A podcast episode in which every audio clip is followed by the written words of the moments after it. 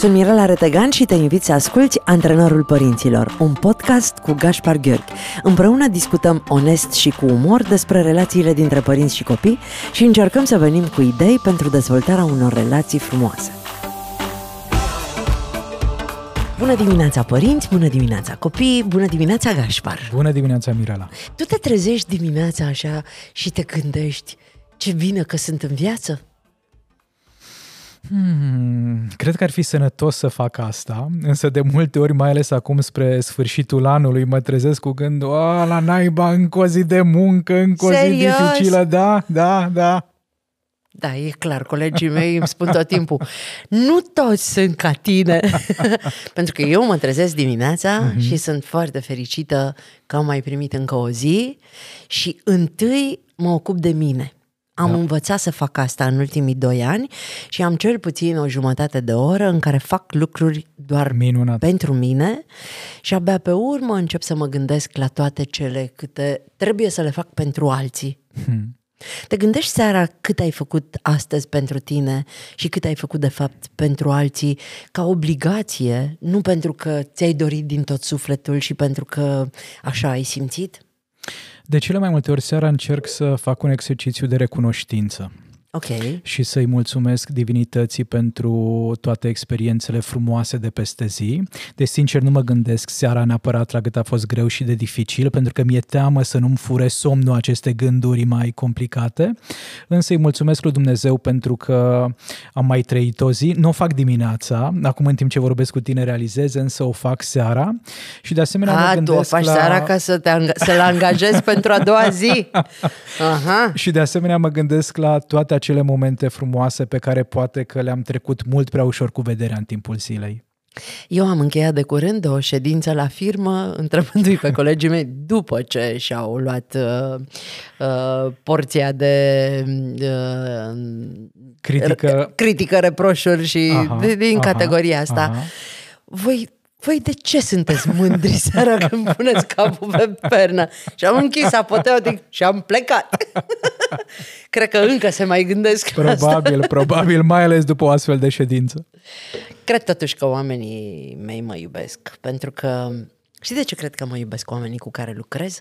Pentru că le iau apărarea atunci când chiar trebuie să le iau apărarea și Ești pentru de că partea lor. da, mi-am făcut un obicei mm-hmm. uh, de a Mă mai mult, chiar dacă nu sunt de partea lor, chiar dacă nu sunt de acord cu, cu acțiunile lor și cu... Nu-i las descoperiți în fața mm-hmm. celorlalți oameni, știi? Și mi-am amintit zilele trecute de o întâmplare pe care am uh, trăit-o și am văzut-o și m-a durut foarte tare și am scris în urmă cu câțiva ani despre ea la o serbare de sfârșit de an, că tot e luna serbărilor și Da. da. încep copiii să uh, se așeze așa frumos pe scenă. Am văzut un gest uh, al unei uh, educatoare care a luat o fetiță grăsuță din primul rând și a mutat-o în spate, pentru că nu era ok să stea acolo și am văzut mama copilului cum a lăsat capul în jos, rușinată și mm-hmm. i-am simțit toată sărbarea tristețea acelei femei care și-a văzut copilul trimis în spate, deși aia mică era toată o bucurie, o dolofonuță, o grăsuță, o drăguță. Când a trimis-o în spate, i-a luat toată strălucirea pe care o avea. Și vreau să vorbim astăzi despre cum putem să luăm apărarea copiilor noștri. Cum putem să-i apărăm? Eu, dacă era copilul meu, cred că mă duceam, Ai o fi luam oprit- de acolo. ai fi oprit serbarea. Da, da, da. O luam din spate și spuneam, copilul meu a stat aici, aici să rămână. Da, da, da. Că nu încurca pe nimeni. Încurca puțin uh, vizual uh, poza de sfârșit de, De de grup. serbare, Mhm. de grup. Astfel de exemple, astfel de situații creează atât de multă tensiune în mine. Și la fel ca tine și eu uh, simt nevoia de a interveni când văd o astfel de nedreptate, indiferent că e vorba de cineva drag sau uh, cineva pe Un cine străin. am întâlnit exact abia în momentul respectiv.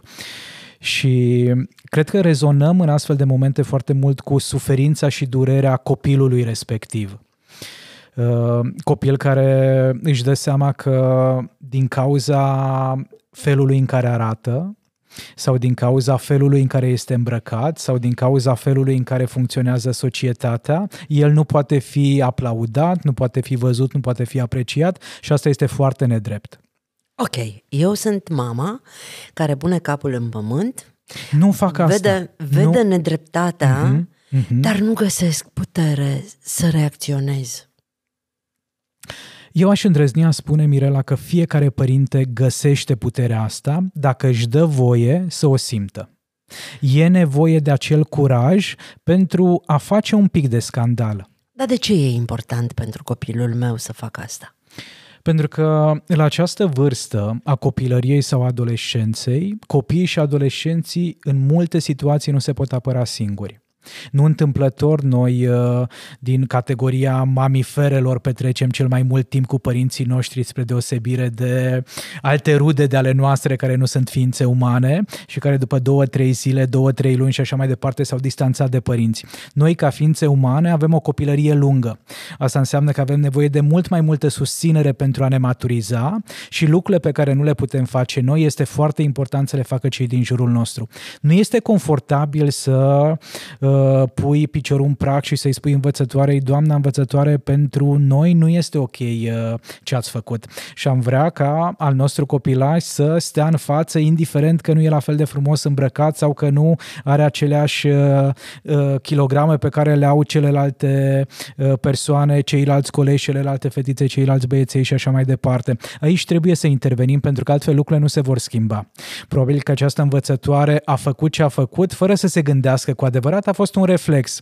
Din totdeauna știm următorul lucru. Copiii mai mari ar trebui să stea în spate, copiii mai plinuți ar trebui să fie acoperiți pentru că nu ies bine în poză. O mare prostie din punctul meu da, de vedere. să știi că eu o mai fac cu Lulu câteodată. Mm. Lulu, vezi că ocupi jumătate din mm. poză. Mm. Dar deja noi am reușit să trecem în faza aia de glumă. Și diferența și de... e că Lulu e un adult care poate înțelege ce se întâmplă, poate să-ți spună la un moment dat, doamna Mirela, aș vrea să purtăm o conversație, însă un copil de uh, școală primară, un copil de gimnaziu, foarte greu va găsi forța necesară pentru a-i spune, doamna învățătoare, nu mi-a plăcut ce s-a întâmplat. De aceea este foarte important să fim noi adulți un microfon pentru vocea copilului.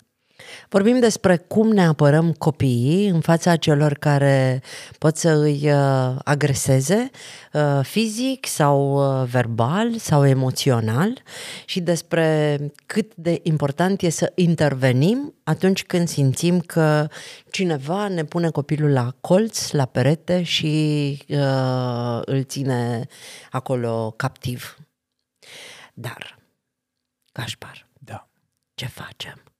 Cu mamele care își apără în continuare copiii deveniți tații copiilor noștri și care se bat cu soțiile lor pentru că simt că sunt nedreptățiți băieților și intervin în familiile acestora și fac ordine în viețile de cuplu. Există așa numitele mame elicopter, e termenul așa pe se care numesc? psihologii îl folosesc sau specialiștii în parenting? Stop! Atențiune, atențiune! Urmează un moment important din această emisiune. Pentru toate ascultătoarele noastre care au soacre uh, posesive și implicate în viețile lor de familie, uh, urmează rubrica Mame Elicopter. exact, și aceste mame elicopter, de fapt, vor să le ofere copiilor ceea ce nu au primit ele în copilărie de la părinții lor și sunt de cele mai multe ori uh, acele mame care uită de propria persoană, uită de propriile nevoi și își trăiesc fericirea urmărind cu mare atenție, fiind constant alături de copil, având impresia că dacă copilul va fi fericit și eu voi fi fericit. Și aceste mame la un moment dat se obișnuiesc atât de mult cu acest rol, încât uită că acest copil nu mai are 4, 5, 16, 17 ani, ci probabil că este un bărbat de 30 și 40 de ani. Uh, și s-a obișnuit atât de tare cu acest rol, Și am putea blama foarte mult aceste mame, Mirela, însă cred că este foarte, foarte important să vorbim un pic și despre acești copii care tolerează astfel de comportamente din partea mamelor. Pentru că atunci când vine vorba de relația părinte-copil, vorbim de o relație care implică cel puțin două persoane, mama și copilul.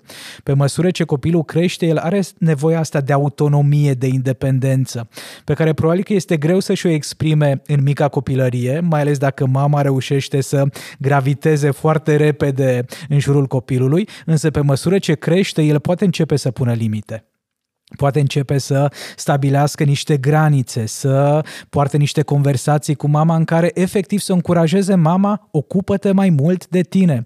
Am nevoie ca o parte din energie să o duci către propria persoană, pentru că altfel simt că nu am eu suficient de mult spațiu.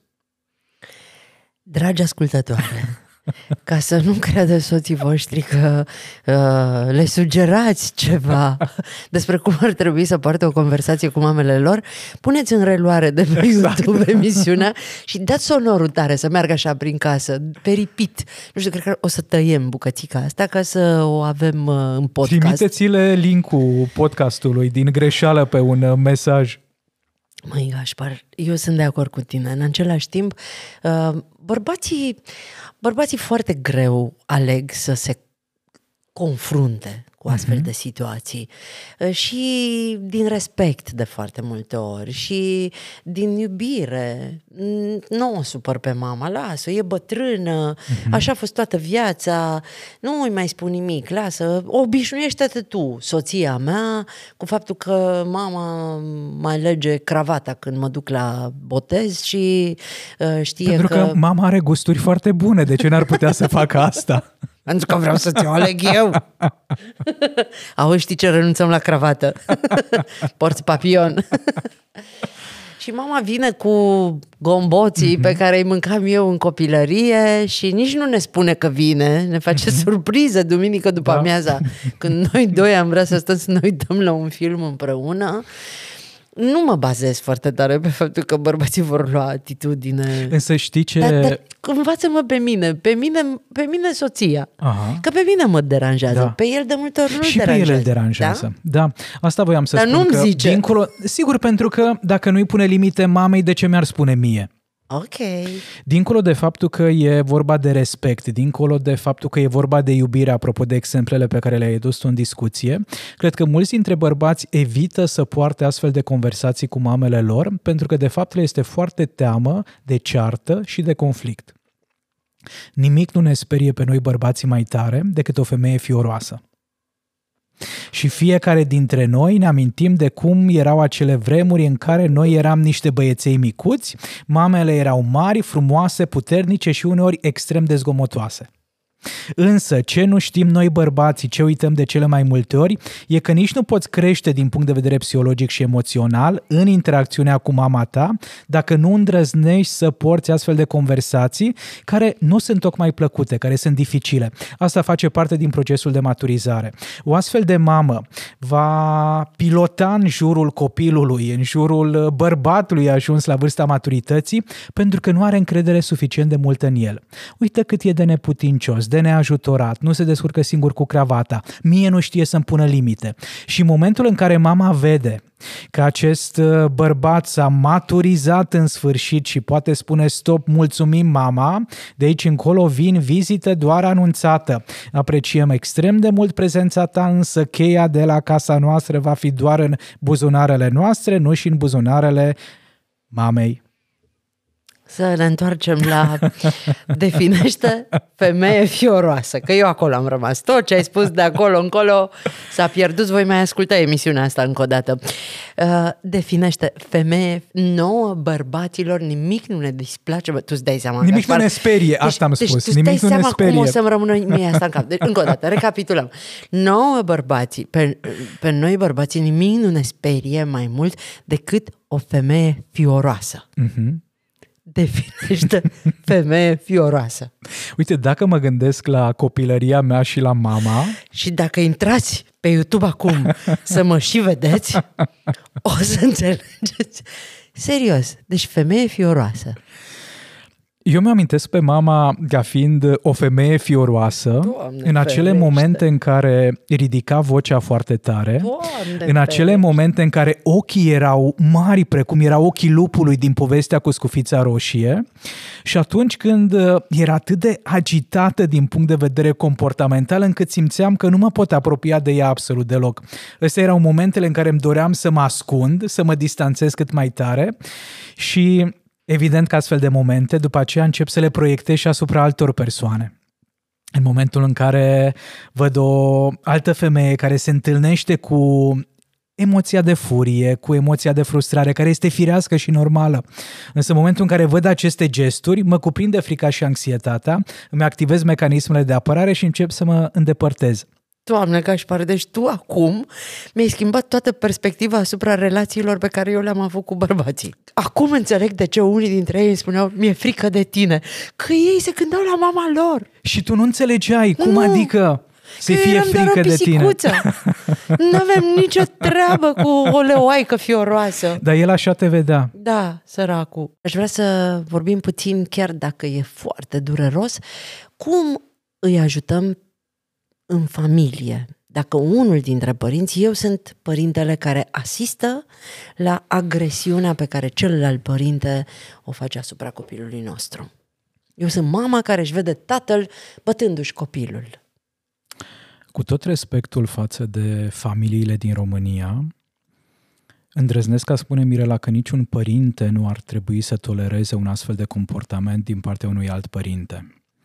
Și dacă nu înțelege celălalt purtând o conversație matură și inteligentă din punct de vedere relațional, soluția ar trebui să fie aceea în care fac o schimbare, o revoluție în această familie și pun niște limite atât de clare încât protejez sănătatea fizică, psihologică și emoțională a copilului, indiferent de ce simte celălalt părinte.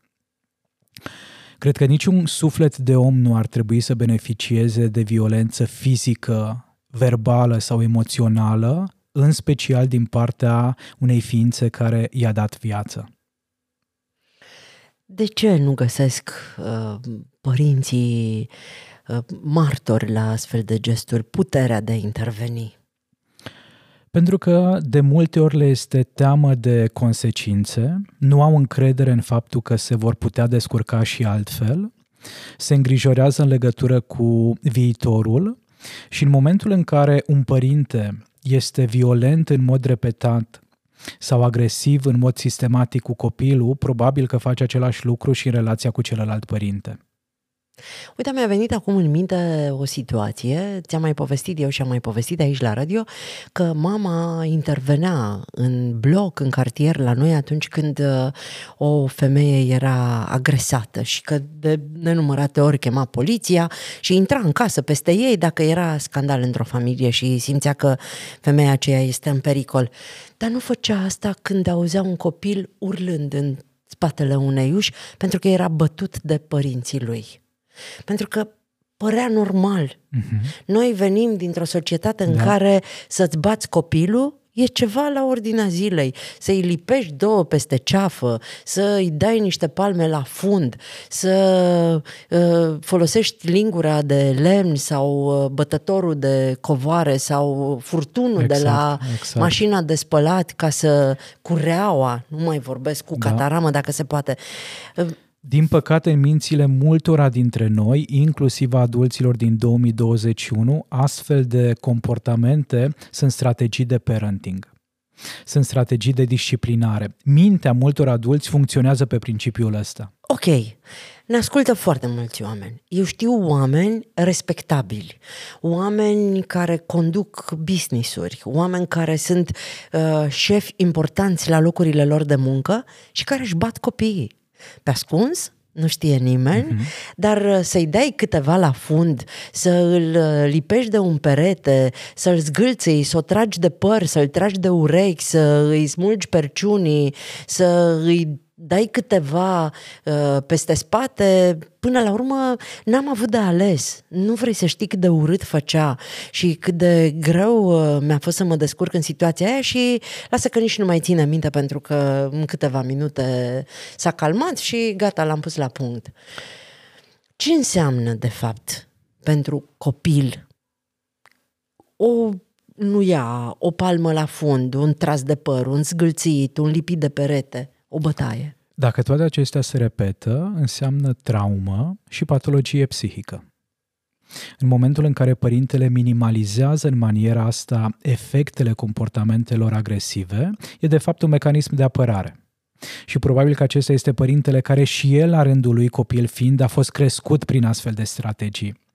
Și aici psihologia relațiilor ne spune foarte, foarte clar că în ceea ce privește violența fizică, psihologică sau emoțională, avem de respectat principiul zero negativitate. Nici o palmă, nici uh, un izbit de perete, nici o îmbrânceală, nici nimic ce să afecteze respectul copilului față de propria persoană nu ar trebui să fie permis în nicio familie. Și de ce? Pentru că acest copil crește, merge la grădiniță, merge la școală, își caută locul și rostul în societate și așa cum a tolerat comportamentele abuzive din partea părintelui, le va tolera și din partea altora. Dar dacă el are 5 ani și eu îl bat din când în când, mai ține minte? Ține minte. Corpul nu uită niciodată. Dacă e să mă gândesc la propria copilărie, nu m-au bătut părinții, însă a fost un adult în familia noastră extinsă care a folosit uneori furtunul de la mașina de spălat pentru a mă disciplina, acestea sunt cele mai intense amintiri pe care le am din copilărie. M-a emoționat foarte tare pentru că mi-am amintit de o discuție pe care am avut-o zilele trecute cu Maia, uh-huh. care îmi spunea că e foarte emoționată, urmează să se întâlnească cu cineva și că are emoții foarte mari și nu știe cum să se comporte și mi-a venit așa dintr-o dată să-i spun ceva ce am realizat în ultima vreme și care m-a făcut să mă privesc cu totul altfel pe mine în primul rând și apoi pe toți ceilalți, mi-am dat seama că noi oamenii ne bucurăm de un răsărit, ne bucurăm de un apus, ne ducem în vârful muntelui să admirăm priveliști, uh, vizităm tot felul de monumente ca să ne minunăm în fața minunilor lumii, uh, așteptăm curcubeu pe cer să spunem wow, minunat, minunat, minunat. Dar noi nu ne minunăm de cele mai apropiate minuni din viața noastră, chiar noi. Hmm. Eu sunt o minune. Tu ești o minune. Maia este singura minune la care eu am luat parte. Ce frumos! Eu și tatăl ei suntem cei care am făurit această minune împreună. Dacă ai credința în Dumnezeu, într-o forță superioară, în cine vrei tu, mm. trebuie să înțelegi că ți s-a dat voie să fii parte a unei minuni. Cum poți să bați minunea aia? Cum poți să lovești curcubeul? Cum poți să calci în picioare apusul și răsăritul pentru care te duci la mare și te trezești dimineața mm. ascultând bolero și aștepți să iasă soarele, să vezi încă o minune a zilei? Și păcate... încerc, încercăm să-i explic Maiei mm-hmm. să nu uite nicio secundă că ea este o minune mm-hmm. și că nu are nicio obligație față de nimeni. Și pe urmă am zis, ba da, ai o obligație față de mine, să fii fericită și față de forța aia superioară care te-a creat să rămâi minune. Din păcate uităm asta, Mirela, în momentul în care cărăm foarte multe traume și dureri și suferințe în suflet.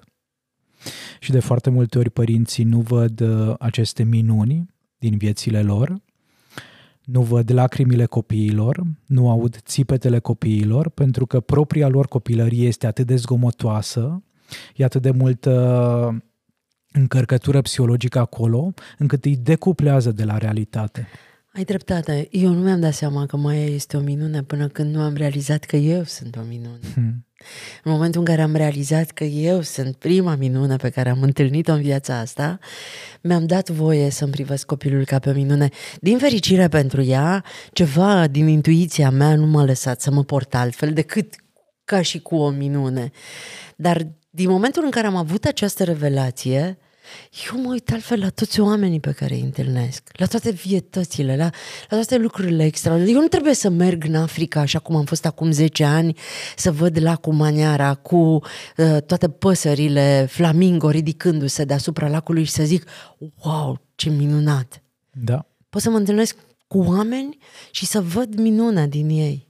Pentru că totul se schimbă atunci când noi ne vedem pe noi.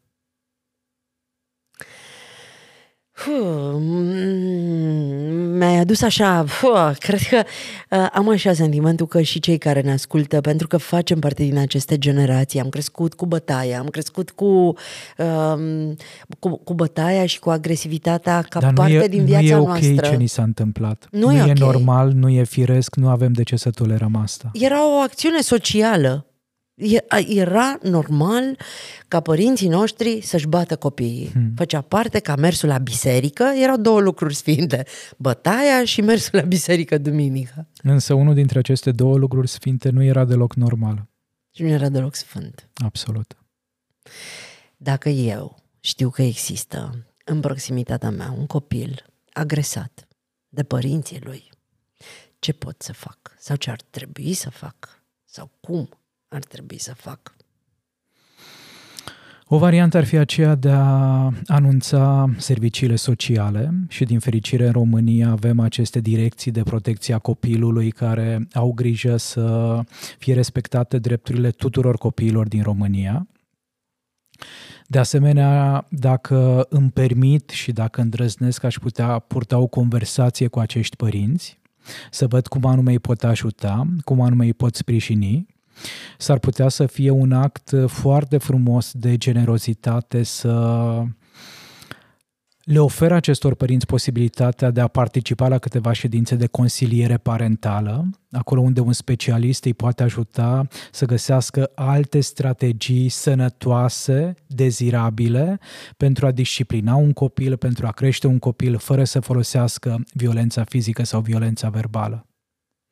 Ai astfel de cazuri? Te-ai întâlnit în M-am uh, întâlnit, m-am întâlnit în, uh, experiență? în ultimii șapte-opt ani nu, pentru că la cabinetul meu uh, nu vin uh, prea multe astfel de familii în care există violență fizică, însă în trecut, în perioada în care am activat în uh, sistemul de servicii sociale din județul Satu Mare, am întâlnit foarte multe astfel de cazuri. Dacă ar fi să conturezi așa tipologia, care sunt părinții care își bat copiii și care sunt părinții care, chiar dacă uh, apelează la uh, terapie, nu mai au această problemă. Mhm. Părinții care sunt deconectați de emoțiile lor și de universul interior devin mult mai des agresivi. Părinții care... Ce înseamnă zi în românește? Părinții care nu vorbesc cu ei înșiși. Ok. Părinții care nu își recunosc emoțiile. Părinții care își minimalizează emoțiile. Atunci când apare emoția de frică sau de furie, mă implic în tot felul de comportamente și, de exemplu, al altoi pe copil, e o astfel de strategie pe care o folosesc pentru că corpul meu este în flăcări. Pot să mă enervez pe, al- cu alte cuvinte, pot să mă enervez pe vecinul și să-mi bat copilul că el e la îndemână. Exact, exact, exact. De asemenea, Vin părinții... furioasă de la servici, Mhm. m-am certat cu colegii, cu șeful și îmi bat copilul că m-a deranjat că a pus pantofii invers decât trebuia să-i pună. Da. Părinții cu traume psihologice și emoționale se implică în comportamente violente și agresive. Părinții care au uh, provocări la nivelul sănătății mentale, depresii, anxietăți, tulburări de diferite feluri. Și părinții care suferă foarte, foarte mult. Ei sunt oamenii care se implică în comportamente negative. N-am văzut niciodată în perioada în care lucram în serviciile sociale un părinte fericit care să-și bată copilul. Aceștia sunt părinți care se întâlnesc cu foarte multă durere și pe care nu știu cum anume să o gestioneze și această durere le afectează relațiile și viața de familie. Și tu vii și spui că dacă pot să-l ajut pe părintele acela să-și depășească nefericirea, frica, anxietatea, criza personală prin care trece, ar putea fi o modalitate prin care, de fapt, îl salvezi pe copil. Exact, exact. Și care sunt uh, părinții care nu-și bat copiii? Părinții care își cunosc suficient de bine povestea de viață. Ok. Care își permit să vorbească despre momentele dificile din copilărie. Care recunosc greșelile părinților fără să îi blameze și să-i critique foarte tare, ci mai degrabă își dau seama că da, părinții au făcut ce au știut și ce au putut, însă eu pot să fiu mai bun decât părinții mei. Părinții care nu uită de propriile nevoi, părinții care au momente de relaxare, părinții care se bucură de intimitatea fizică și erotică a relației de cuplu, părinți care știu că în momentul în care copilul mănâncă este foarte important să mănânc și eu, părinți care se distrează din când în când, părinți care își dau voie să citească, părinți care reușesc să vadă și partea frumoasă a vieții. Aceștia sunt oamenii care reușesc să se protejeze, să se țină la distanță de aceste comportamente toxice. Tu vorbești despre mine, Cașpar. Și părinții, într-adevăr, ai dreptate, părinții care se iubesc suficient de mult pe ei înșiși. Mulțumesc! Doamne, eu te iubesc pe tine aproape la fel de mult cum mă iubesc pe mine. Mulțumesc foarte mult. Este un subiect dificil, în același timp e important ca oamenii să audă de aici, de la radio și în special de la tine, pentru că ne luăm cu viața, ne lăsăm prinși de tot felul de comportamente care n-au nicio legătură, de fapt, cu ceea ce ne dorim pentru copilul nostru. Da. Ce îi transmiți copilului atunci când îl lovești? Ce îi spui, de fapt? Cu ce rămâne el? Cu faptul că persoana lui nu contează. Eu știi la ce m-am gândit tot timpul? Că dacă eu să împat copilul, el va înțelege că au dreptul să-l lovească cei care îl iubesc. Uh-huh.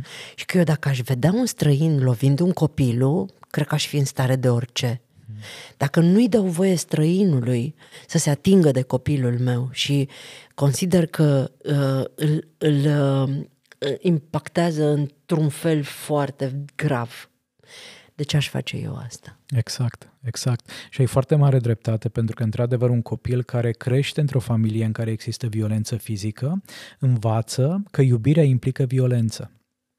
Și la vârsta adultă, inconștient, va căuta relații în care să existe violență și, și de va ce? accepta. Exact, pentru că și va și găsi. Pentru că creierul acestui copil știe că iubirea implică violență fizică. Ah, iar, iar îmi iau notițe, iar ascult emisiunea încă o dată pe YouTube sau pe uh, uh, podcast. podcast. Avem niște reacții foarte frumoase de la oamenii care ascultă în uh, rețelele uh, online și mă bucur foarte mult că sunt acolo cu noi. Să știi că a fost foarte grea tema pe care mi-ai dat-o săptămâna trecută, să fac în fiecare zi două lucruri noi cu Maia, pentru că ea e la Barcelona uh-huh. și pentru că online n-a fost imposibil, m-am străduit și în fiecare zi uh, am surprins-o cu uh, câte o provocare și i-a plăcut foarte tare jocul. Ce mă bucur. Pentru că am pus-o să caute ceva într-o carte și eu am uh-huh. căutat același lucru într-o carte și seara am uh, stabilit împreună, wow. uh, am citit împreună... Fiecare ce a găsit. Fiecare wow. ce a găsit pe o anumită Felicitări. temă. Sau uh, ne-am propus uh, astăzi uh, eu o să uh, beau o cafea uh, și o să citesc ceva într-un, într-o cafenea drăguță și vreau să te duci și tu într-o wow. cafenea drăguță, să-ți faci poze și să mă sun de acolo. Am făcut tot felul de lucruri pe care am putut să le facem împreună, chiar dacă ne despart 3000 de kilometri. Sunt foarte curioasă ce au făcut ascultătorii noștri, două lucruri în fiecare zi împreună cu copiilor. Ce temă ne dai pe data viitoare? Începe să-mi placă. Pentru a putea să evităm comportamentele agresive, psihologia ne spune că cel mai important e să conștientizăm și să recunoaștem emoția de furie. Așa că provocarea pentru săptămâna care urmează e să identificăm împreună cu copilul acele momente în care ne-a fost foarte greu din ziua respectivă când am fost furioși. Okay. Și eu ca adult și copilul momentul în care s-a întâlnit cu emoția de furie. Ce înseamnă furie? Furia e acea energie pe care o simți în corp în momentul în care îți vine să trântești, să spargi, să îți folosești mâinile, picioarele, în momentul în care nu te poți controla. Doamne, n-am mai trăit de mult asta. Serios. De foarte multă Asta vreme. pentru copil, asta pentru copil. Da. Pentru, pentru noi adulții, poate fi atunci când ne dăm ochii peste cap, atunci când Ah, cineva ok, nu, vorbește atunci și am- nu mai astăzi am- auzim uh, mesajele pe care celălalt le transmite. Ah, ok, mă și gândeam, zic, acum trebuie să verific, stau pe scaun sau levitez? Atunci Pentru- când îi las pe colegii mei cu întrebarea gândiți-vă la asta Pentru și ce asta și am sunteți plecat, mândri? exact. Ok, mă gândeam că nu pot să particip la această provocare, dar cu siguranță voi putea. Găseam la un moment dat uh, modalități prin care să mă apăr. Știu că îmi făceam lecțiile Mhm. și aveam un stilou cu peniță de aur din ăla cumpărat de la polonezi, dacă mai Da, uh, țin da, minte da. ascultătorii noștri. Și am greșit ceva și dacă făceai un porcușor Mhm. pe caiet și tata a venit și a vrut să... mi-a dat câteva peste cap și la un moment dat când am simțit că îmi dă din nou, am întors stiloul și a intrat penița în mână și m-am prefăcut că... Da, și, și, a, și aveam un vocabular în care îmi notam de câte ori mă bate. Ca să țin minte când o să fie bătrân, să îi le dau înapoi pe toate. Le, le, le aveam acolo notate. Din fericire, eu n-am făcut asta mai departe. Din potrivă, mi s-a părut, știu că eram adult, aveam peste 18 ani, când mama a ridicat mâna asupra mea și am prins-o în aer și m-am uitat în ochii ei și am zis, din acest moment, tu nu te mai atingi de mine Da. niciodată. Foarte bine. Și a fost șoc pentru că nu se aștepta la asta și din acel moment niciodată, niciodată, niciodată, pentru că ea o făcea în virtutea felului în care se manifestau toți colegii din jur. ei, vecinii ei, prietenii ei. Și erau, din păcate, chiar mesaje încurajate din punct de vedere social. Nu l-ai bătut suficient de mult, ți se va urca Dar în tu cap. cum îl bați? Da, Când da, faci da. asta. Da, da, da, ei, ei făceau schimb de uh, metode. Hmm. Ăla, ăla era parenting-ul. Ăla Da. era parenting-ul lor. Da, Ne acum, din băteau și- fericire, avem și altfel de Ne strategii. băteau și ne țineau predici. Pentru Da, orice, da. îți dădea o palmă, spunea o predică, îți dădea o palmă, spunea o predică. Dacă oamenii vor să vorbească despre asta, despre metode prin care îi băteau, hai să, ne, hai să râdem, Să de râdem. asta, știi? Mhm, bine. Hai, hai să le luăm așa. Da, bine, ok, m-a bătut. Și ce? Uite ce mare și frumoasă m-am făcut și cel mai important este că eu nu mi-am lovit niciodată Exact, copilul. exact, exact. Este cu toate că mi-am luat-o, Asta contează cel mai mult. Că am Eu reușit să stau opresc dreaptă. acest tipar nesănătos. Iar copilul meu habar n-are ce înseamnă să se teamă fizic Doamne ajută! de, de Niciun părinții copil din ei. această lume nu ar trebui să cunoască acea frică de violență fizică. Hai să scriem acolo pe Facebook cum vă băteau părinții voștri cu umor, cu autoironie și reușind să ne detașăm de faptul că ei făceau asta din lipsă de educație și atât. Da. Eu sunt Mirela Retegan și împreună cu Gaspar Gheorghe astăzi am fost din nou alături de voi. Până data viitoare când ne vedem, să nu uitați că în spatele unui copil lumină e un părinte soare.